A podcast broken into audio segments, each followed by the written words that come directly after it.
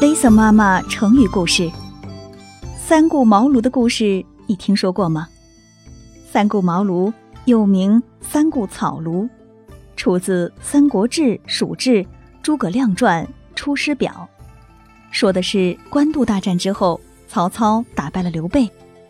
刘备得知卧龙岗有个奇才叫诸葛亮，如果能得到他的帮助，自己就可以得到天下了。第二天。刘备就和关羽、张飞带着礼物，去卧龙岗诸葛亮的茅庐里去拜访他。可不巧的是，诸葛亮刚好外出了，书童也说不知道什么时候回来。刘备只好回去了。过了几天，刘备和关羽、张飞冒着大雪，又一次来到诸葛亮家。可这一次，诸葛亮已经先一步被朋友请走了。刘备非常失望。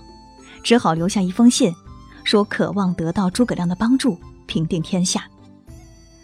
转眼间过了新年，刘备挑了个好日子，又一次来到卧龙岗。这一次，诸葛亮正好在睡觉。刘备让关羽、张飞在门外候着，自己在台阶下静静地站着。过了很长时间，诸葛亮才醒来。刘备立刻向他请教平定天下的办法。诸葛亮给刘备分析了天下的局势，说：“北让曹操占天时，南让孙权占地利，将军可占人和，拿下西川成大业，和曹孙成三足鼎立之势。